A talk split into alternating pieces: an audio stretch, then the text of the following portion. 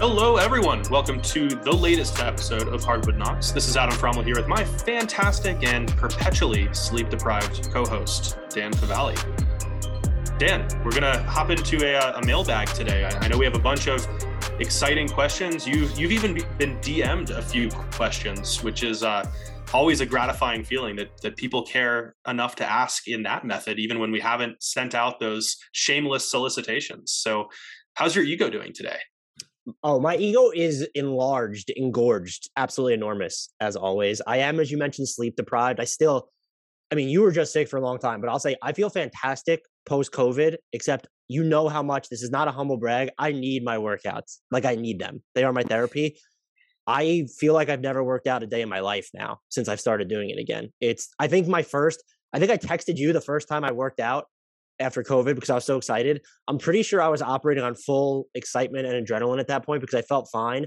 And I've wanted to die like five minutes in every time since. So that has me sad, but I love getting DM'd mailbag questions. We actually have so many banked that one of them is now outdated, but we're going to give him a shout out and rephrase the question because it had to do with the Cam Reddish Trae Young pairing. I feel um like we should also say that one of the questions that was DM'd to you is so good that we are not going to answer it because we're going to turn it into an entire episode. Right. We're not even going to tease the question because we don't want to spoil the episode. I'll let the person know why we didn't answer it. But as always, I we appreciate if we're getting DM'd questions. Um, it's been great. Howard, I love that's what I, I think I said this or even tweeted it. it. There's like those are the things that warm my heart. Where unsolicited and unprompted, people DM me with questions or just with something to say about the podcast. So you should probably rate, review, and subscribe to this podcast wherever you get your podcast. Strongly support that. How do you feel? How are you doing? I'm good. I, I was telling you before we started recording that uh, my wife and I have some ski lift tickets over the weekend. Um, you know, obviously going to be masked up even on the slopes and trying to take every precaution. But it's it's exciting to get out of a a, a house with a toddler running rampant through it in a Colorado winter when we don't really go outside much. So uh, I, I have something on the calendar to look forward to, which is great. And you need it because you were not happy about the Cam Reddish trade. Should I have been? Well, all right, let's do it this way. We have a couple questions on it, so I want to give the people their due who asked it. I'll run through those questions. Uh, we should first just go through the details of the trade. The Knicks sent Kevin Knox and a Charlotte Hornets first round pick, which is basically it's never going to convey with the protect- protections. It will never be higher than number 15 if it conveys at all. I expect that Charlotte will be good enough for it to convey, not this year, but in the next one or two years. I think it's protected through 2024, if I'm not mistaken. I looked that up really quick. Um, so the Knicks sent those to Atlanta for Cam Reddish, Solomon Hill, and Brooklyn's 2025 second round pick. Uh, the questions we have on it, I want your general thoughts, but I think these Michael asked, Michael J asked, will Cam Reddish flourish with the Knicks? Another Michael asked, will Cam Reddish make the Knicks a better team, analytically speaking? I am excited as a fan.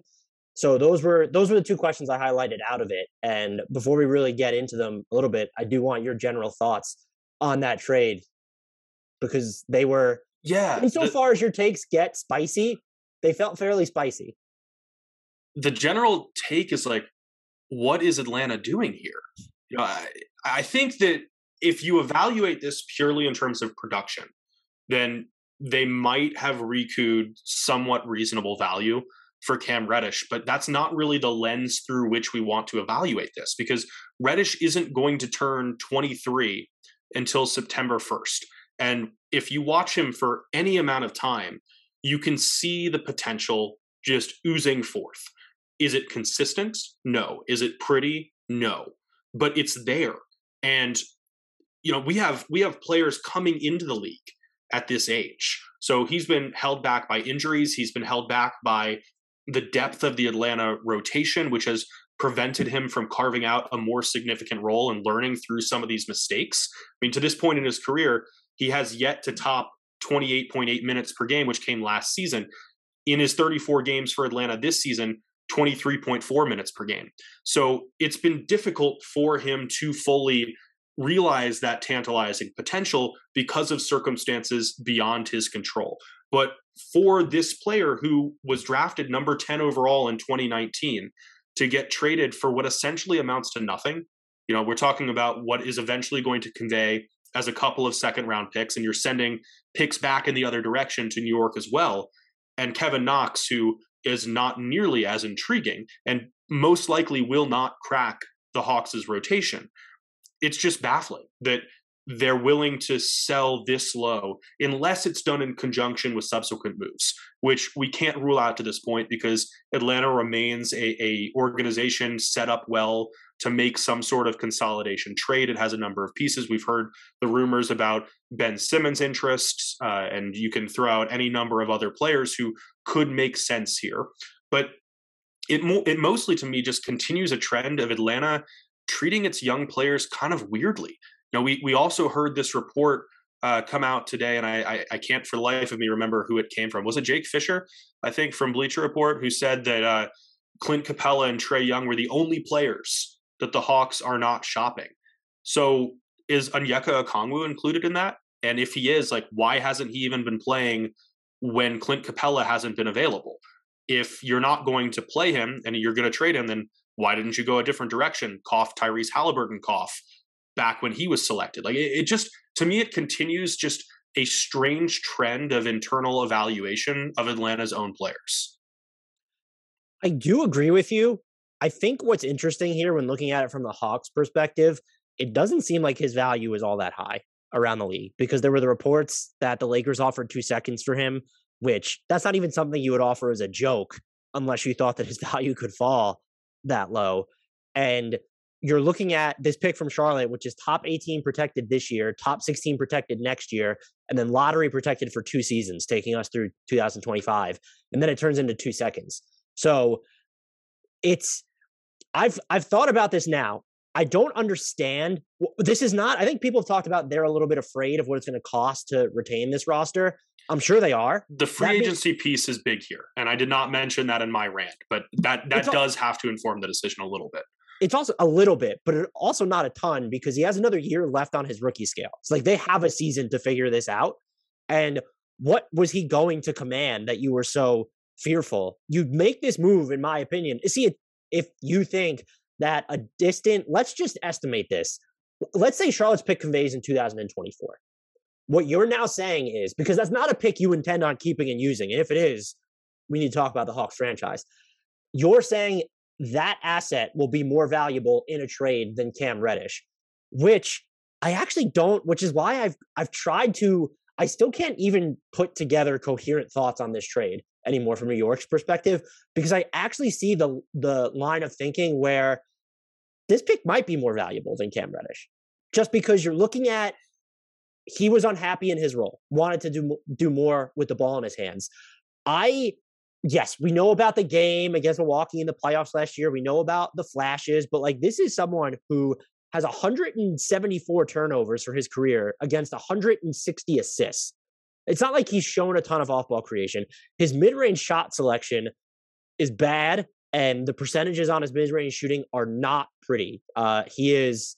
I think you can season, say that about his offense in general for the most yeah, part. I mean, he's shooting 37 plus percent from three this year, which is a big deal. But 27% from mid range this year. And his, you know, 30% of his shots are coming from there. That's not an insignificant amount. So if you're the Knicks, I don't even want to get into the Knicks. I'm doing this from the Hawks perspective first. I think you could talk yourself into being next year or even this summer, if that's when you were going to move Cam Reddish, what is has more value? That let's just say a 2024 first that will convey, let's even call it, let's say conveys in the bottom 10. Does that have more value than Cam Reddish, who's about to make maybe between 12 and 18 million dollars a year? I think that might appeal in trade packages to more teams. I get the youth aspect. I get what he can do defensively, but I haven't seen that from him this year, at least. He just hasn't. I would disagree good. with that. I Go think ahead. that the defense has still been there, but it's been tougher for him to look like he's excelling on the defensive end because the rest of the defense is such garbage around him. But just the difficulty of the matchups he's asked to to go up against, the the roles that he's asked to face off against, those to me are telling that he's the one entrusted with those responsibilities. The numbers don't necessarily bear it out where he's grading worse defensively in terms of virtually every defensive metric than he has in either of his first two seasons with the Hawks. But I think that's in large part because the personnel, the inconsistency of availability this season the the lack of cohesion with the lineup that should have featured so much continuity because so many pieces were brought back. All of those factors are work, working against him, but I th- I think you can still see the pieces. The the, the skill set is there. I suppose. Uh, you've probably watched him more than I have this season. I just haven't really seen it. To your point about the difficulty, though, DeAndre Hunter is the only ro- rotation player on the Hawks that has spent more, a larger share of his possessions guarding the number one option, and he has not been available for most of this season. That being said, you mentioned how the Hawks are treating their young guys in like this weird fashion. I think it's very clearly they decided maybe they were completely out on Reddish, but they definitely decided that Huerter and Hunter supersede mm-hmm. Reddish long term. They made that. I think they made that decision because it was. It's obvious that Hunter, if he stays healthy, is better for you than Reddish. I think they made that decision when they extended Kevin Huerter. And I think it's the right decision, but it was made prematurely. I, it didn't so, have to be made at this stage. I think I might be more TBD, like wait and see past the trade deadline before really slamming them for this. Because my assumption is you mentioned all this stuff about Onyeka Okongwu and then even the Hunter Huerter things. They they need a consolidation trade at this mm-hmm. point. Like you have guys, John Collins, Cam Reddish, who are unhappy with their roles. Uh, you have someone like Onyeka Okongwu, but there's Clint Capela in front of him, and you do need to play John Collins at the five. There's Jalen Johnson is gonna. There's a case for him to being groomed in the front court yep. moving forward. I this leads me to believe, no insight here whatsoever, because this is a team that has to go for it this season. I know Travis Schlenk kind of shit all over them on the radio uh, a few few a week or whatever it was ago. But like you are still trying trying to compete this year. You have to do something at the trade deadline. My assumption here is now that in talking with teams and going after what I assume is like a three four combo guy, they were higher on this first round pick or a first round pick over Reddish in a trade going back for that player. I'm sure they probably would prefer DeAndre Hunter. You can't really get Kevin Huerter because of the poison pill. It just becomes too difficult to maneuver the the outgoing and uh, in, inbound salary values. And that is my guess. My guess is we see this pick rerouted in a trade, whether it's for Harrison Barnes, whether it's for Jerami Grant, or someone. See, the else. issue I have with that though is that if you're going to go that route, make it a three team deal instead of doing this as a separate piece without a guarantee of anything else happening. Because ultimately, if everything else falls th- through the cracks, if they're pursuing Ben Simmons, we have no idea what the fuck is going to happen there. If they're pursuing Harrison Barnes, guess what? So are a bunch of other teams. And if you can't make any of that happen, then all of a sudden you've turned a promising young player into a draft pick down the line that may or may not have more value to other teams, but you do know with 100% certainty that you are a struggling defensive team that desperately needs to improve on that side of the ball, and you've downgraded on defense somehow. My issue, my question here then would be they if something gets made, if some if some other move gets made, then yes, I think the evaluation of this trade changes dramatically, assuming that pick that was just acquired is is used in that subsequent move. But until that happens, it's tough for me to accept this timeline. So my devil's advocate play here would be there's no guarantee that the Knicks would still have this pick had you waited because they need if they want this to me and we'll get into them in a second felt more like win now than a flyer once we get into it maybe they were going to turn around and you know they could have traded for Robert Covington and help get the Blazers under the tax or something. And I don't know that that would have cost them a first round pick, but they might not wa- have wanted Cam Reddish. They probably also wanted to maximize the time he was with them because he is extension eligible this summer. And I think every game at this stage would count for them there. What other team then was giving you a first round pick for Cam Reddish? And it's not, I'm not asking you to tell me that team, but like, can you even think of right. a team off the top of your head that should have given a first round pick for Cam Reddish? Not necessarily, but I, I think that the timing still matters here because this trade happened on January 13th. The trade deadline is still about a month away, and players' values ramp up when we're clo- in closer proximity to the trade deadline because there's a greater sense of desperation. So if the Knicks are treating Reddish as a win now move, which it certainly seems like they are, it feels like a reasonably confident assumption that there's going to be another team out there that would be willing to play the facilitation role by including again not just a first round pick but a heavily protected first round pick that might turn into two seconds down the line to get Reddish while facilitating a bigger move for Atlanta. I the think timing, the timing just feels so off to me.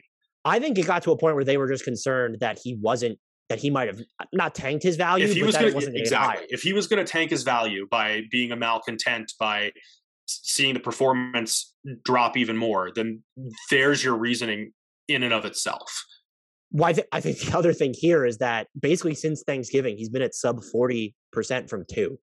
And if they can I, I, I, would say that's been the case since like 2016 but um, and you look at their so you look at his on off splits for for his career. He is not he's shooting over forty percent from two for his career. Just FYI. But uh, I think when you look at his on off splits as well, I'm not sure teams are even putting stock in this. The Hawks have essentially just never been better when he's on the floor for the most part. Mm. And I do think a lot of that has to do with lineup context. And again, you go throughout his career, look at the defensive matchup data, look at the time he spent guarding the, the number one spots, um, he'll be classified as going against wings, but we also know he's defending a lot from the point of attack.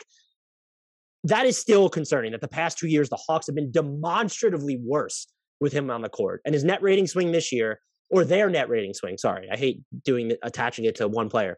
They're 17.4 points better per 100 possessions when he's off the court. And they're 12.9 points per 100 possessions the, worse. The only issue I have there is the confounding variable of Trae Young because Reddish hasn't played as much with Young and I, we know that he causes a gigantic swing for offense. The defense, the fact that you're worse defensively when your minutes are untethered from Young, I agree with you offensively. I was actually going to make that point before you were just so rude, but actually astute about it. It was the fact that you've been worse defensively the past two seasons. And I didn't look at how much he was untethered from Young last year, but this season there has been minutes where he's been just uh, not playing alongside Young like a line share of the time and your defense is worse, like there's everyone is culpable. It's not just him. I just think they were at the point where his value wasn't going to get any higher. And this just does lead me to believe that you were never getting a first round pick, or you couldn't guarantee you were going to get a first round pick from a team at the deadline for him. And then you're in this situation where you either have to move him as part of a deal where he doesn't have as much value to other teams as this pick, or you go into the summer with it's you don't have to extend him. Like you can use restricted free agency to your advantage, fine. But that's also sort of just a knock against his value. Is any team that acquires him now has to immediately turn around mm. and pay him. So I don't know that this was the right move. I do think it was far more justifiable relative to the trade market than people are giving them credit for right now. I do stand to to to change that stance if they do nothing at the trade deadline and, and that changes the the complexion of everything. For what it's worth, I've shifted from like a straight big red F to like a C minus or something. I, I still don't a, think it's a good move, but it, it it isn't this like glaring awful mistake that it initially seemed to be. Yeah, I would still like you. I, I said my greatest TBD. I might go C, even as high as a C here, which is fair value to me. You could point out why wouldn't you have moved him over the summer? Could you have gotten more then? Uh, he was widely available yes. across the league over the offseason. And so this is not a lack of due diligence on Atlanta's part. I don't think this is just they didn't search enough. They either held on to him too long or the market was really just not as frothy as people expected. And the Hawks season has gone nothing like it was expected to. They are the most disappointing team in the league because you could see the Lakers issues coming for the most part even Boston has been like sad sack, but you also, you know, there were clear, I know people touted their depth kind of, but like there were clear issues with um right. their offensive structure even before coming into the year. So I think the Hawks by far I'm right there with you. are the most disappointing team. From the Knicks perspective though, and that's where we get into these questions from the the dual Michaels. I'm going to answer them first. I do not think it's guaranteed that Cam Reddish flourishes in New York. And to me, I view this as more of a win now. It's a I think it's a decent flyer to make but again, the fact that the Hawks made it lead me to, leads me to believe that the Hornets pick had more value around the league, not to the Knicks, but around the league than Cam Reddish. And so you are resting a little bit of his value on rebooting it if you want to reroute him later or if you want to keep him.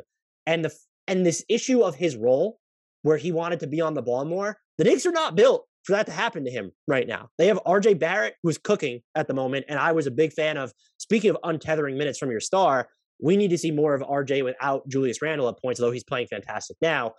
Um, to, to see what he looks like on the ball. But isn't there Julius, an implication with that statement that Julius Randle is a star? Yeah, I, I didn't mean to call him. Julius Randle's not a star. I apologize for that. That was just. I've seen my, enough. I've seen enough angry texts from you over the last month or so that I, I, feel like I had to call that one out. There's my retraction. Julius Randle's not a star, but between Randle when Rose is healthy, when Kemba is healthy, which I recognize neither of them are right now, you have Alec Burks. Like you're not built to just give more on-ball touches away. If anything, you've only just started using I don't want to say RJ Barrett properly, but giving him a real crack at working on the ball more. And that's because you don't have Derrick mm-hmm. Rose or Kemba Walker. And Cam Reddish has not, let's be clear, Cam Reddish has not done enough to just warrant more on ball volume. That's just, that's without question. And even his off ball shooting has been good. He's shooting 41.9% on catch up threes, uh, catch up, catch and shoot threes this year. Would you care to guess what he's shooting on off the dribble threes? Like 32%? 28.3%. That was pretty close. This is just not someone who has shown enough playmaking chops, enough off the dribble shooting. They certainly need to cut out the mid range stuff. I do think you can have faith in him being better defensively with the Knicks, given how much RJ Barrett has grown on that end. And I think that's the key here is that his presence also alleviates a little bit of that wing responsibility from Barrett, which allows him to plumb even more of his offensive game. And that's why I viewed it as win now, by the way, because yes, what he does for you defensively, it allows you to just shape shift a lot more on that end of the floor than you could before because it's just like our there's weird data with who's defending the number one option just by nature of playing point guard in New York. But like you have without Reggie Bullock, there was RJ Barrett, and then Quentin Grimes has become part of the rotation in recent uh, weeks. And by the way, the Knicks wouldn't give up Quentin Grimes, who was a number 25 pick this past year for Cam Reddish. I do think that's something to consider as well amid all this. Uh, because it's not like Quentin Grimes has been fun and a shot of adrenaline defensively when he's played, but the fact that they were saying that he's not worth the Reddish upside, I do think that could be a red flag there for Reddish, but I, I, do believe in him defensively on the Knicks. I get why it's not working in Atlanta, even though was it effort based, personnel based, lineup based? Is there just something there that I'm missing? He really should help their defense, which has been pretty poor this season. I just wonder if he's going to hurt you offensively in similar ways that he did for the Hawks, or are you already so blah offensively that it doesn't matter? But if you were going to get someone if if you were looking at him as an offensive asset, like to you, you either need someone who's going to put pressure on the rim as the primary ball handler, which Cam Reddish does not do, or just someone who is so clearly plug and play, which Cam Reddish does not want to be. And that's why I'm just wondering in future trade negotiations, which is why I thought this was more about now. I do think to the rest of the league, I'm not talking about the Knicks. If they wanted to make a trade, that Hornets pick is going to be more valuable for them than Cam Reddish at this moment. And the only way that changes is if you fully believe that he's going to reboot his his stock at both ends of the floor. I want to be clear. Even if he's great defensively, if he's still rough on the offensive end, now you're in this situation where he becomes an oddball fit offensively, and you have to. RJ Barrett's extension eligible this summer. Mitchell Robinson is a free agent. You're getting to the point where you need to invest in this younger ish core, and Cam Reddish is all of a sudden among it. I'm very curious to see how they incorporate him offensively, how happy he is. And look, if there's more on ball volume or skill there to plumb with Cam Reddish and they bring it out of him, power to them. I don't, I'm not prepared to give them the benefit of the doubt in doing that, though. I fully agree with basically everything you just said. I, I think the only thing I would add is what happens when Julius Randle teases even more mid range out of his game? Teases more mid range out of Cam Reddish's game, like more yeah. efficiency or just volume? just more volume. I will cry. and look, it's not even going to be mid range. It's just going to be like long mid range. At least now with with Reddish, he is probably taking like a few more uh, from the short. I should really look that up before I say anything, but probably taking more like of the I'll call them true mid range attempts or short mid range attempts. Yeah, most of his mid rangers come from uh, between four and 14 feet. Like Randle's going to have him shooting like between 14 feet and the, the three. Yeah. So it's a step closer to taking threes. That's obviously a good thing. So there you go. That's how the improvement comes. Uh, but I'm, I'm fascinated to see. I really am fascinated to see his offensive fit. I just don't think this was a no brainer good move. I don't even know. Do you think it, from their perspective, like how would you grade it if you're the, if you're the Knicks? What are you giving them? Probably like a C also, just because I, I agree with you about the value of that that Charlotte pick.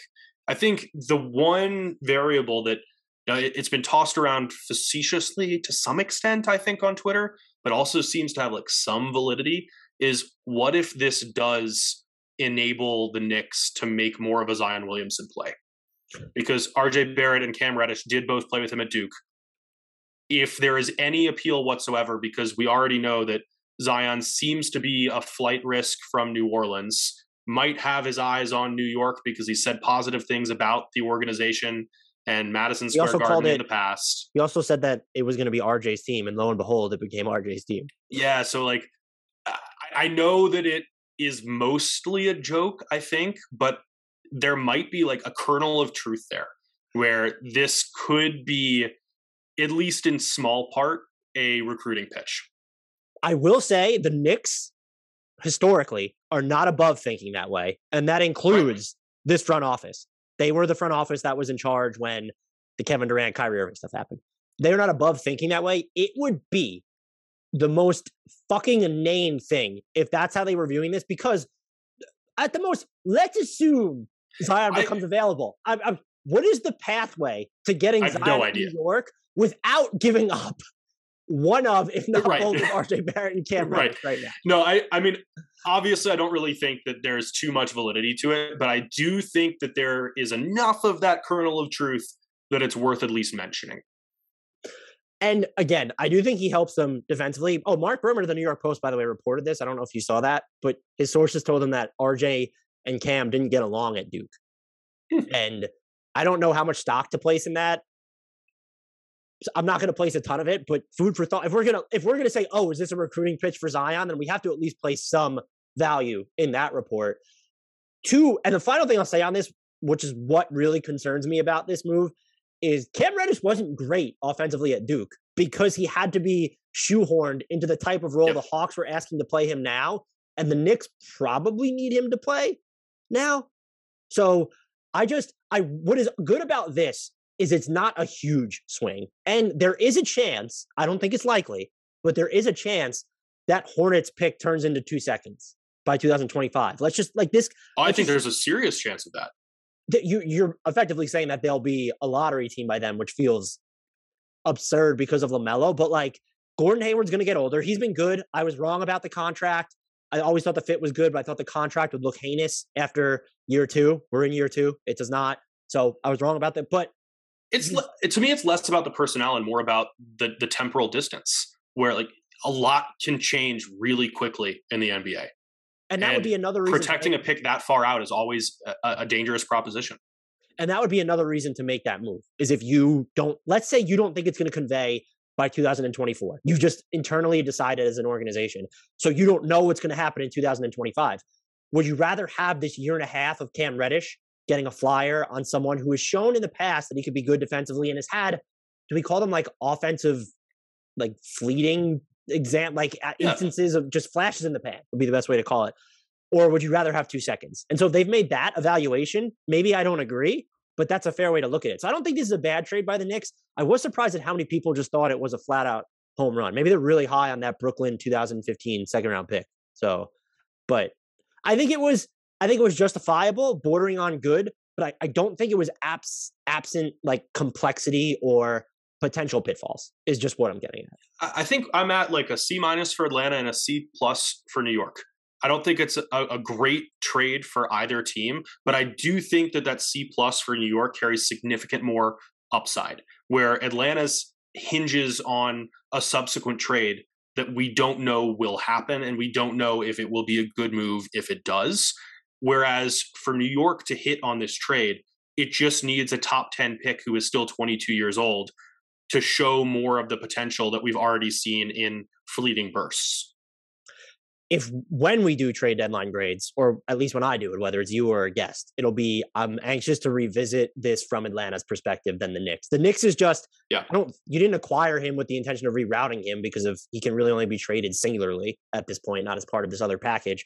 So uh, but I'm I tried to lay out Atlanta's thinking. We'll have to see. We'll know by 3 p.m. February 10th whether that's yep. where they were headed. And look, if they don't do anything after this, I will absolutely brutalize their thinking here. I guess you could still view that pick as valuable in the offseason, but like that pick cannot be in Atlanta or used in a trade that's just as seemingly marginal as this one. It needs to be as part of like a bigger consolidation swing. Yep.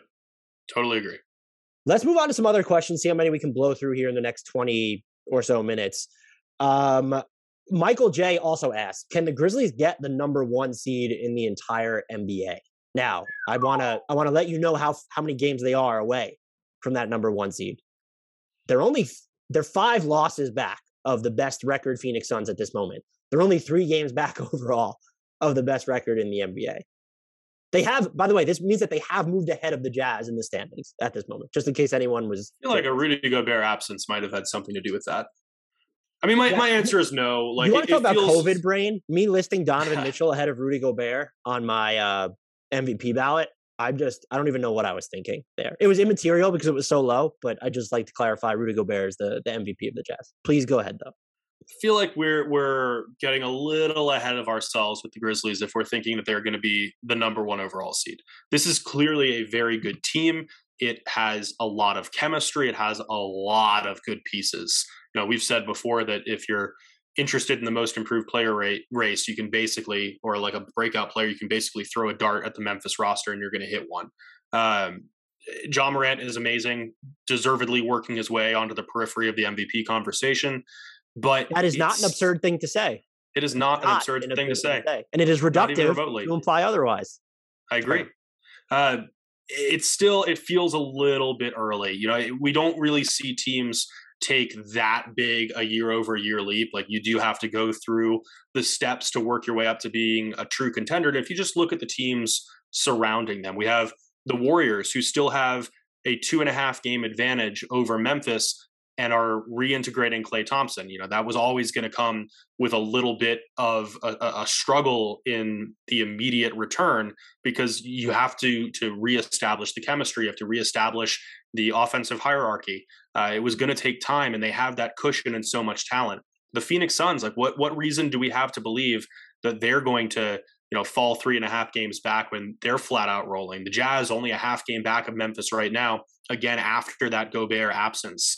I, I just I don't really see I don't really see enough to believe that this ascension is going to continue in its in the rapid state that we've seen to this point.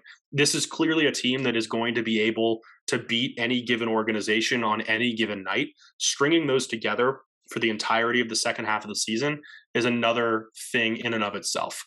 I, I don't think the metrics back this up either. If you look at net rating, if you look at simple rating system, which incorporates strength of schedule, if you look at the four factors, like there there are indicators that Memphis is playing a little bit above its head and still not quite reaching the level of these other Western Conference juggernauts. So in the mix for home court advantage in the first round of the playoffs, absolutely. In the mix for the number one seed, I think that we're getting ahead of ourselves. Yeah, and I do think that they're a team that should look at buying at the deadline. Is the only thing I'll add. I Memphis Twitter has become kind of funny, where it's like we're not giving up Ziaire Williams and a first round pick for Miles Turner or somebody else. Like we gotta. I understand why Desmond Bane would be untouchable. I understand you want to move Jaren Jackson, Junior Ja Morant, but if you want to get better, you need to give up stuff. And I think they are good enough, especially over their past twenty plus games, to be like, hey, look where we are let's try and make it doesn't have to be Miles Turner. I actually like his fit in Memphis. Other people do not. I understand. They should be buyers. And, and I don't mean just can we get Cam Reddish for a fake first round pick buyers. I mean real let's cannonball into this buyers if the opportunity mm. presents itself. So and I don't think that would make them the number one seed. I'm still going to pick the Warriors and the Suns to both finish in front of them. I'm even going to pick the Jazz to the finish Jazz in front too. of them. I think there's just something about Memphis's offense. They live in transition. Ja Morant is great they need more every level threats is the best way for me to put it. And I don't outside of Ja Morant, like and I would say Ja Morant and Desmond Bane are their two best multi level scoring threats. And just there aren't go ahead. I was speaking of Morant, like that's the other reason here is if they do end up as the number one seed, that is terrible news for the postseason because the amount of energy that Ja Morant would have to expend to get this team into that position, that is not the proper use of that exertion. Counterpoint, and I know that they are over this, they're 20 and 4 of their last 24 games as we record this. They are 11 and 2 during that time without Ja Morant. If they finish with the number one seed in the Western Conference and Ja Morant is playing in basically every game from now until then, my counterpoint would be Ja Morant might, might win MVP. So maybe it's good for Ja Morant because I wouldn't pick them to win the title. Uh, there's not a move I just I don't think it would, it would be good for Ja Morant. It wouldn't necessarily be good for the subsequent playoff race. That's my only point. Who knows what the league looks like at that point now? The Warriors True. they're they're injured and, and can't score at the moment, so maybe it's a good thing. and I can't emphasize enough that these answers are not knocks against Memphis, which is very clearly a high level basketball club. We, I'm sorry, this is, if anything, it's a huge fucking compliment. And I've been wrong. This is the third year running where I picked them to not make the playoffs. And I'm just going to completely be wrong about Memphis all the time. The fact that they were in the discussion, and I do think it was warranted because they did do the, Steven Adams has worked out well for them. He's been a much better fit than I thought. Tipping Savant with them, by the way. But the thought process behind the Valanciunas Adams trade made me think like they're kind of rebuilding. They have obliterated expectations. We're asking if they could finish number one in the league, not can they make the playoffs. Can they? and it's not a, it's not a bad question. It's a legitimate question right now, given the momentum they have. But I just, just I don't think that I think it's a clear answer. I don't think it's a bad question. I don't think it's a bad question, but I'm saying the clear answer is not an insult because the fact that we're even right. asking the question says a ton. We have another Knicks question comes from Wayne Lefsky. Asks, I feel like analytic wise, RJ Barrett has always been eh at best. He is correct, by the way. These past Very few correct. weeks, he's been playing his best basketball, and I was wondering if the analytics reflect that as well. I think what a lot of people look at is when they're talking about analytics are more of the team stats, like if it's the net rating swing, whatever. RJ Barrett over his last eight games is averaging 23.4 points, three assists, 5.6 rebounds, if you care about that, shooting 41.3% from three, under 70% at the foul line. He's getting there, but this dude's foul shooting is not great.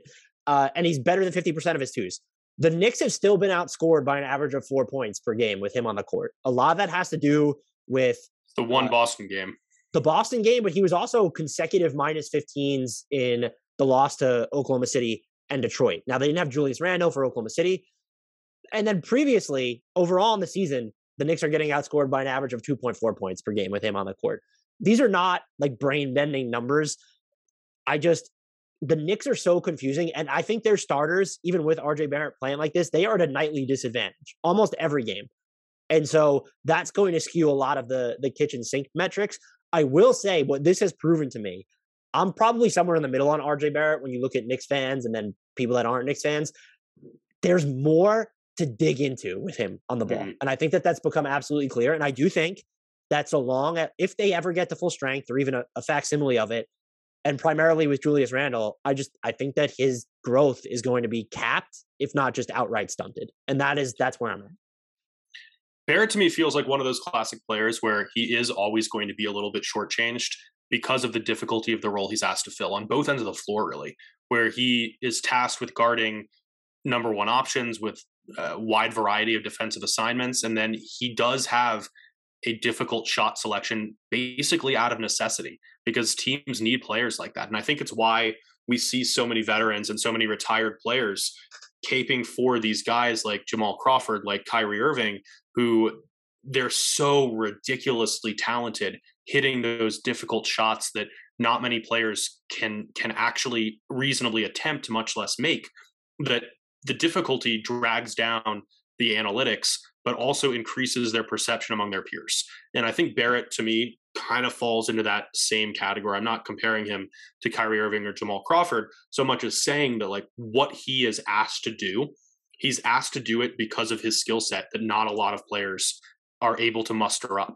So, yeah, like he's going to have some struggles, some negative plays within that role. But the fact that he's filling that role in and of itself is a big deal. And we're seeing that more and more. So I don't know that it's necessarily reflected in the analytics. We're seeing the the basic counting stats improve. We're seeing some of the percentages improve. We're seeing some of the advanced metrics improve. But to me, the difficulty of that role and the importance that he has to the Knicks supersedes all of the, all of that growth. Yeah, and look, I would argue his problem, at least on offense, was role obscurity actually for most of the year. But he it's also at fault to him because he was so not these past eight games, but he's generally just been so inconsistent when it comes to attacking the basket, not letting his game stall out before the rim. Could still stand to improve as a finisher overall, getting to the foul line a lot more often over these past eight games. So those are all good signs. I think what I think some consistency in the the role archetype that he's assuming would go a long way. And even then, I don't know how it pans out, but I think he's now showing enough to be like, hey, we actually need to. He's extension eligible this summer. It's time to really get into the depths of his yep. his offensive skill set. Next question comes from this is the outdated one. So I wanted to shout it out from Thibel's Wingspan. Uh, thank you for DMing it, to me. I meant to a- answer it on the last solo mailbag, but I skipped all the DM questions. I had COVID. Feel bad for me. That's my excuse for everything now. He asked, "Who's a better duo long term as second and third options when looking at Collins and um, Collins and Reddish or Desmond Bane and Jaren Jackson Jr." But we can change this, and he even mentioned it too. Who's better, John Collins and DeAndre Hunter, or Jaren Jackson Jr. and Desmond Bane long term? We have to change it out of necessity wow. now, but I thought it was a fascinating question. It's a really good one. I'm gonna I'm gonna go with the Memphis duo just because of the growth that we've seen from Desmond Bane, where it feels like we can be more and more confident that pigeonholing him as a three and D prospect was shortchanging him. He is so much more than that. There is a malleability to his game on both ends of the floor that enables him to fill a lot of different roles. And we're also at the same time seeing what a healthy Jaren Jackson Jr. can do. You know, that it's always been a tantalizing package as that true floor spacing big man, the shot blocking big man who can just do everything. Now that he's healthy, now that Memphis is thriving, we're seeing that package. You know, the the day we're recording this, the Grizzlies Twitter account tweeted out you know some of his stats over the last four games and how they were unmatched and how he deserves some all-star recognition which i think is uh, overselling him a little bit because it's not just a recognition of four games but it still speaks to the level at which he's playing right now. So John Collins is so exciting, also a huge beneficiary of playing with Trae Young, who really makes his game go because of the pickle that Trae Young always puts opposing defenders in, covering the pick and roll with him and Collins. I don't know that Desmond Bane and Jaren Jackson Jr. are as dependent on key teammates to elevate their level of performance. I'd argue just Jaren Jackson Jr.'s floor spacing is so important to opening the yes. floor for everyone else on the Grizzlies. And I would agree with everything you said there. And really, the tipping point, you could look at DeAndre Hunter's health, but then there's Jaren Jackson Jr. missed a ton of time uh, the previous two seasons. The tipping point for me, clearly, whether you looked at it as Reddish or Hunter, and I think people would probably prefer Hunter in a vacuum to Reddish anyway. So this might act, this might be the right question to begin with. Desmond Bane's on ball development that they really you know, it's tough to glean real insight from summer league, but they started this in, in Vegas with him, and it, a lot of it is translated to this season. His growth offensively there, I think, really just makes this. I don't know if it's a no brainer because I do appreciate John Collins' scalability across basically both ends of the floor at this point. He can't anchor your defense, but he's also not going to be the one that torpedoes it. And then I like all the holes he can fill on offense, even though he seems to not maybe appreciate that. He wants to have a larger responsibility there. I like I don't know how I don't know that there's a clear case for Atlanta's duo compared to Memphis's duo after the season we've seen. And Jaren Jackson Jr.'s I, there's still stuff I want to see from him on both sides of the floor, including on offense, but he's improved. He's under more control defensively this year. And I think you can trust him to play the five additionally. He works as the four and seems just more comfortable and higher IQ on that end in general. My follow up question is of those four players, who's your number one in a vacuum? Whoo! Is it weird that John Collins might be the best player of that bunch for me? No, I don't think so. Is it I weird th- that I might take Desmond Bane long term over all of them? Long term, okay. It's fair to right now though. It's probably between Collins and I think it's Collins right now. Long term, I, I see the case for Bane. I need to see this happen again next season. The same type of on ball yes. stuff and even the, the little defensive improvements. Uh, looking at his like positional spectrum that he's able to go up against. But yeah, it's who who are you lowest on of this group long term? Probably Hunter. Yeah, I'm with you there. A lot of it's the health. I, I think it's it's partially the health and partially just the inconsistency, even when he is healthy. Like we've seen that he can be this defensive stalwart. We've seen that he can put the ball on his floor and uh, put the ball on the floor and create his own shots. But then the next day, he looks awful doing either of those things. And I just I don't know that I I trust the across the board development enough to be confident that he's going to be more than a specialist down the road. Let's get to this question from Milky Ernie. Asks, which potential trade target gives Phoenix the best shot at making a return finals appearance? Eric Gordon, Thad Young, Jerami Grant, or Ben Simmons? A wide variety of players. I think. Look, um, I don't. I don't love the Ben Simmons fit. I'm going to rule that out right off the bat because I just I don't want to see him with Chris Paul and Devin Booker. Like I just I don't think that makes sense. And push back there because the role that Devin Booker has played and thrived in this season, but I do see your point. Also, the equity. This is not a team that should be giving up the equity in a three or four team deal to get Ben Simmons. You're you're talking Right. Cam Johnson gone, every future pick you have gone, DeAndre Ayton probably gone because you're not going to give up. Mikal Bridges is so tough to trade after his extension. So it would be between Eric Gordon, Thad Young, and Jerami Grant. I like the Eric Gordon fit a lot here. Just the You've come to the right additional floor spacing that he brings, the ability to put some pressure on the rim. You know, we talked about it on a previous episode that he could set up well beyond the arc and add even more spacing, which I think is important for this team. And it probably, I, I think Jerami Grant is my number two here, but I feel like it's going to take more to get Grant than it does to get Gordon, which I think has to factor into the answer here. The other thing is, it's Gordon for me. and It's not even close. I think Jerami Grant is officially a terrible fit for this team, just because they need their primary move, which would cost whatever assets, needs to bring back someone with more ball skills. And I know he's shown it in Detroit at points.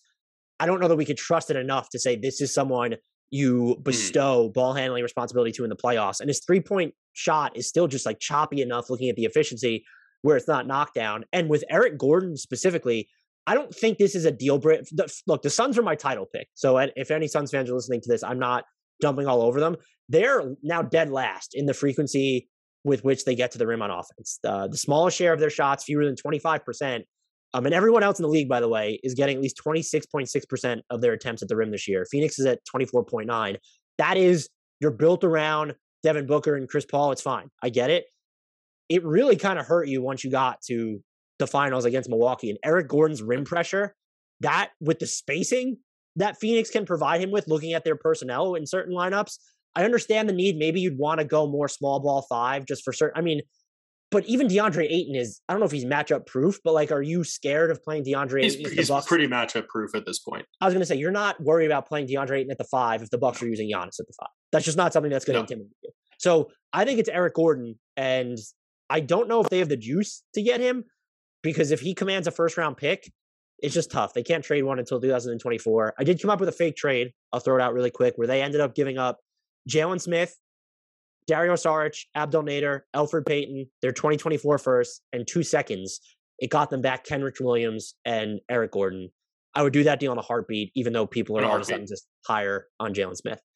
Let's move on to the final couple questions. I want to focus on the DM ones that we got, since again I skipped over them last time. Chris asks, at the current moment, which players are making the best case to become an all-star for the first time in their career? I'm going to rattle them off, and I want you to pick one. And if I forget anybody, but I know you're doing this off the cuff. You have Yeah. Fred VanVleet. You have Jarrett Done Allen. right there. Okay. Stop.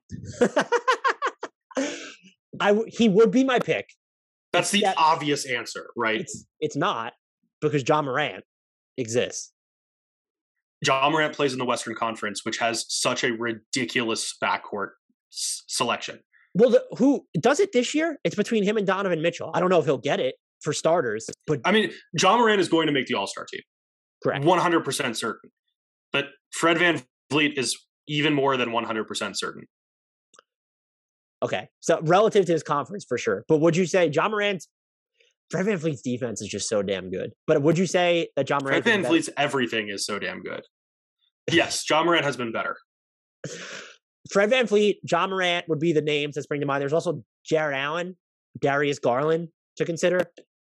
I think both of them should make the team, but they are less likely to because name recognition factors into this, and coaches are more likely to give the nods to the players who aren't just breaking out for the first time this season. They VanVleet is a fairly established product. We knew that he was really good last year. He wasn't at this level, but Jarrett Allen was a question mark. Darius Garland was a question mark. Do they deserve inclusion? Absolutely. But they're not going to be voted in as starters, which means it hinges on the coaches' selections. And we know how that goes historically. And also, they're not no aside from Ja Morant. Like these other players are no brainers. So let's do this. We'll say I actually think Jarrett Allen is a no brainer inclusion just from an analytics and value standpoint. But when we actually factor in what goes into the, the formation of the teams, he's no longer a no brainer. so. Let's do this. We'll go through the first All Star candidates. Are they going to be a first All Star or not? I'm going to run through them with you. Fred VanVleet. Absolutely. I'm with you on yes. Ja Morant. Absolutely. Jarrett Allen. You have to I'm going to say yes. Okay. I think I think yes. I think he will get in. I'm going to say yes with him too. Darius Garland. I'm I'm saying gonna say no, unfortunately. Unless the, unless he's an injury replacement. You know, I think we have to, to Or if they expand the rosters. Uh, spe- speaking of Dejounte Murray, No, I too would- much depth in the Western Conference. He deserves he deserves mention. He 100% deserves to be in this conversation.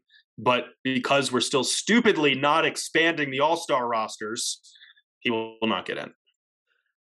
You want to pick the? Uh, should we do the injury replacement team? Uh, John Collins. No, not a chance. Yeah, I do think he's been better than people give him credit for. So not a chance is rude, but it's not a, there's no, Trae Young is a lock, and there and Atlanta is not going to get a second All Star wall below 500. I don't. I hate that logic. By the way, I do also- too. I don't think he's a no brainer. I'm not. I'm not saying who should be. You asked me who is going to. This is my final. Yes, this is the final one that I have, and maybe you have more. But LaMelo Ball would be the other one. I said Dejounte Murray, right? He's a no for both. You did. Uh, yeah, I mean, I think LaMelo Ball fits into the same category as Dejounte Murray, where he deserves to be in the conversation. I don't know that he's going to make it in. I'm sure people are gonna be mad that we didn't mention Mikal Bridges, but he's a no insofar as you think that he even like deserves to be. Right. I'm trying to. I'm trying to look through here, and DeAndre Ayton would be a no is- for me too. Jalen Brunson is a no, though he's made a very compelling case over the past like month or so. I think. I think Ayton has a chance. Phoenix is good enough that it could very much justify getting three in. Uh, anyone else who stands out? Tyrese Halliburton, It's not happening. not happening. Deserves deserves mention, not happening. Um, Deserves mention when you start talking about the if they expand. oh, the no, here's- to- here's one more: Andrew Wiggins, no. Oh my God, why? because it keeps getting floated as a possibility, and he might get he might get in on the back of the fan vote. I do look. I've been very impressed with his defense overall, and just I don't think he. I don't think he belongs in that conversation, but I I think that it would be incomplete to not mention him. there is. I, I just he's been good, but like we need to. I think we might even be guilty of it at this point where we're naming Tyrese Halliburton. We got to stop doing this thing where it's like this player is good, so does he deserve to be like one of deemed Right. one of the the top twelve players in the West, even though Yeah. positions matter a little bit. Andrew Desmond. Bane, yes, Desmond Bane can and should get in and will get in. Robert Williams. Hoop Informatis asked, I've reached the point of Seth. This is a big question. I thought it was fascinating. I've reached the point of Seth Partnow's book where he talked about what's next in analytics and he discusses audio analytics as being the future. Data on who is talking more and how clearly. Mike De La Rosa also recently released a video on Thinking Basketball's YouTube page illustrating Minnesota's defense and the impact D'Angelo Russell is having on team defense by being a rover and communicator, which all leads me to the actual question at hand. Who do you believe are the best defensive communicators in the NBA and how much value should communication be given on this impact of team defense? Now, this was a thinker, so I went out That's a great question. I I, mean, I. I have an I have an immediate answer. oh, I was I was gonna I actually asked a coach about this, not an NBA coach, but I asked You asked Spinella. friend of the pod, Coach Spins, Yeah. um, who coaches. The answer is Draymond Green. Could you let Spins have his moment at No, absolutely not. 14. Here's what he said, though. I found what I thought was the interesting answer about how important is defense communication in general. Spins said, vital to everything that happens in the final two minutes of a close game. People forget that communication also equals listeners, guys who can be told to do something and react, adapt to what their teammates need or their in game changes are. You named Draymond Green, which was the first name he listed. I want to see if you can name, he named four other people. I want, he named five other people. I want to see how many of them you can get. I definitely can't. Okay, there's four, and he can't. One of them is I'm going to put Kyle Lowry, okay. One, so you're two for two on what's been listed: Draymond and Kyle Lowry. Fred Van Fleet. No, Wow. Um, so Embiid them, is Embiid up there. no. Embiid is trash talking the entire time. On He's trash talking, but he's also very demonstrative. Like it might not be as much verbal communication, but I feel like he's still gesticulating and gesturing and all sorts of things to get people in the right spots.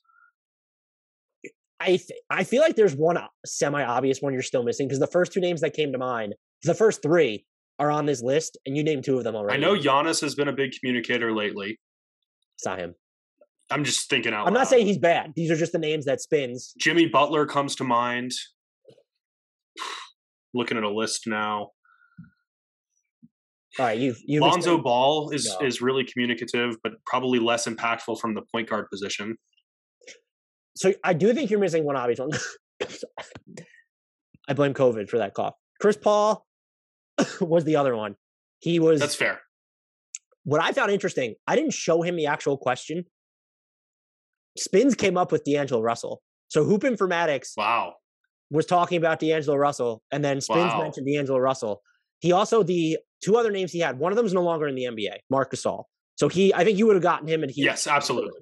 One hundred percent. This one I agree with after thinking about it, like realizing what we've watched the past, let's just say the past like two seasons, whatever. DeAndre Ayton. I don't see it as much because I think it's harder to fill that role when you're on the same team as Chris Paul. The I think if you watch him though, and his hands, just watch his hands and eh, Fair. watch his schmans, watch his hands in the half court for possessions when Chris Paul is on or off the court. Just watch them. It's a really cool question. That was a great question, Hoop Informatics. Look, we're probably not even qualified to answer it. So thank you to Adam Spinella for pitching in there. Last very couple ones here. I think that did us. I think we're good on the the DM one. Or no. Oh no. Yeah, I asked that one. Da da da. Okay, so man, this is uh oh, let me do this one very quickly because I looked it up. Chris asked, what is Tyrese Halliburton's effective field goal percentage in the last three minutes of the third and fourth quarters? I could not narrow it down to the I don't know that off the top of my head. I, I I don't know it off the top of my head either. He is shooting his effective field goal percentage is 56.2 in the entirety of third quarters, 53 in the entirety of the fourth quarter. It is 52.8 in the final three minutes of clutch time. It is 55.6 in one possession crunch time during the final three minutes. So still pretty efficient. Um, that was a very one of the more specific niche questions that we have gotten. I will say. I'm all for anything that props up Tyrese Halliburton, who should be in the All Star conversation in the West because the roster should expand to at least 15 players per conference. Sorry, I uh, I couldn't help myself there. And these will be our final two. I'll bookmark the other ones for for next time. This one is actually fairly topical, I think. Zach asked, should the Wizards trade or build around Bradley Beal? You would like think me- that we have you would think that we have a firm answer at this point because he's been floated in these conversations for so much time but i still just i'm on the fence because i feel like there's there is more potential in washington right now than it feels like there has been in a while just with this current core but i still don't think that if the end goal is competing for a title that you're not going to get there with this core, which means to me in a championship or bust evaluation, which I think is a little bit of a corrosive mentality, but that's a topic for another time. But if we do operate with that mentality, then yeah, you should probably still move him. What's interesting, I don't think I don't think they should build around him. I also don't think they should trade him anymore. And my logic here would be would be this. What is his value heading into free agency this summer now? If you were going to move him, it should have happened over the offseason or better yet, before Yep. last year's trade deadline when it became clear that your team was in like this weird direction, even you know, if you could could have forecasted like their their mid-year uptick.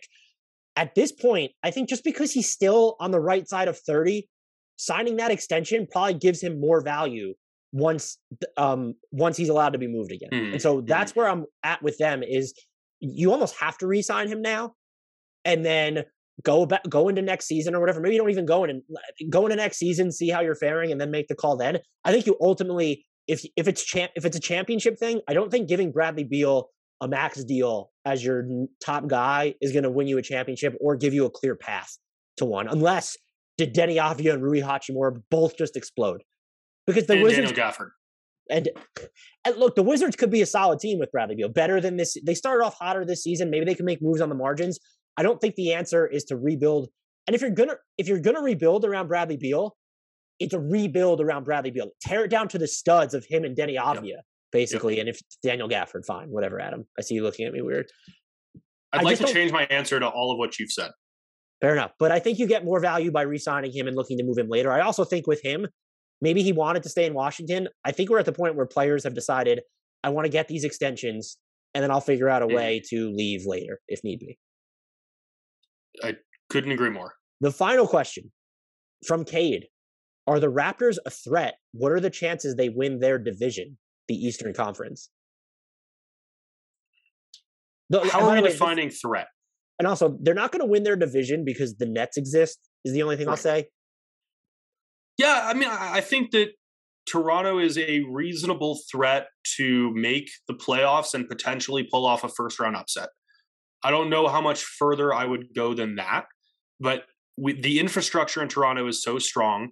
You can count on Masai Ujiri making a smart deadline move that is going to improve his team's chances both in the short and long term. Fred VanVleet offers them an all star who can carry the team on a semi nightly basis. Scottie Barnes is only going to continue improving. There are there are pieces in place for this team to be really dangerous. I don't know that there is the reliable night in night out carry an organization talent necessary to make it through the Eastern Conference playoffs that includes a resurgent Chicago Bulls franchise that includes a big 3 that's going to be available for half of the playoff games that includes a motivated Miami Heat team that includes Giannis Antetokounmpo. I just I don't see them getting through that gauntlet, but I could very much see the Raptors putting a scare into some teams in the playoffs. I mean, with everything you said there, I think they're one point of attack weapon short of being a real problem. Yeah. And if you look at their record or how they performed at the beginning of the season, there's just so much of a difference to the way they've been playing lately. I know they've beat up on some teams that didn't have guys. That's the the story of this entire fucking shit show of a season with having at OG Anunoby, Fred VanVleet, and Pascal Siakam all available, it changes the way your offense is allowed to operate, where you don't need OG to do as much on the ball, and that's just better suited for him. And OG has been shooting so well from three; it's another outlet in terms of spacing for Siakam and Fred VanVleet. I think Gary Trent Jr. is a more dynamic offensive player than people give him credit for. There is there Scottie Barnes has shined for not just moments, but like long stretches on that end. But they do need just like an additional ball handling attacker. But the fact that they're sort of already that close, given where they were, uh, not where they were because they had the talent and just weren't healthy or able to play at home last year, but just given what happened last season and a lot of a lot of people thought they were candidates to blow it up now, I would actually say I wouldn't trust their offense, but like they are defensively, like they could really give a Brooklyn or a Milwaukee and definitely a Chicago or a Miami problems in a first round series. If the, if the if the playoff bracket was set right now, it'd be Bulls and Raptors in the first round. I'm sure you would pick Chicago, as would I. I am not okay. Good. I'm not sure that I would pick Chicago in that. And if I did, it would probably be like a Bulls and seven situation. Maybe I'm underestimating how much the offensive hierarchy in Toronto would be impacted in a postseason setting because they will ugly up half court sets. Like they need second chance points, they need to catch air balls or whatever. But like their offense is not as bad as people expect, in part because they make a lot of those second chance opportunities and they, they do have real talent. But to say that they're that type of, you know, point of attack weapon, and I don't even think it needs to be like a co-star. It'd be nice if it was, but someone to come off the, like if a Caris LeVert was coming off their bench, I might think that this team is just ready, not to make it out of the East, but be super real problems. And I will finish with this. I think they probably need to be buyers at the trade deadline now. You're, you're holding or you're buying. I'm not. Toronto's not a seller's candidate. Definitely me. not. I know VanVleet. I don't, I don't know who you would sell. Well, because people look at it and say, "Oh, you want to rebuild around Anunoby and Barnes. They're the future. Trent's still young. Siakam and VanVleet, I think, are 28, and they're at their the peaks that they're going to operate at right now, or they're in the the firm part of their prime, and you know their best days are going to be behind them when Barnes has his best days and OG maybe has his best days that's the mode of thinking for a team that isn't good and can't do anything now. The Raptors just don't fit that criteria. They're, I think they're ready to make. I think they will be a top six team in the East. I predicted at the beginning of the year in the preseason they would be better than the Knicks, which tells you how uneasy I was about the Knicks uh, the, leading into the season. I think they will be a top six team in the East, though. I have them. I have them in that that conversation. And beyond that, I think that you know every year there's that one team that no one really wants to play in the playoffs. This is that team in the East. Atlanta could have that potential. Like you don't want to have yes, to face them and, for sure. I think the Raptors have sh- shown more this season than Atlanta for sure. I also think that typically the team that qualifies most for that is a defensive juggernaut rather than an offensive juggernaut. That's a that's a good point. That's a great point actually. That will do it for us. We have other questions. I'll save them for the next mailbag whenever that is. Thank you for everyone who made it this far. If this is your first time listening, or if you just have not done so, consider throwing us that permanent subscription wherever you get your podcast. We can be found on Apple, Spotify, uh, Stitcher, Google, YouTube, youtube.com, search Hardwood Knocks. We come up. Throw us ratings and reviews on Spotify and iTunes. They, they help us a ton when you do that. Even if you have feedback, throw it in there, but throw us the five stars anyway. We are reading them. We do take them into account. Follow us on Twitter. Adam is at Fromal09. I am at Dan Favale, F A V A L E. And the show is at Hardwood Knocks, which is also sometimes on Instagram when I remember to use it at Hardwood underscore Knocks. Until next time, we'll leave with the shout out to the one, the only, the legend, the myth, Frank Ntilikina.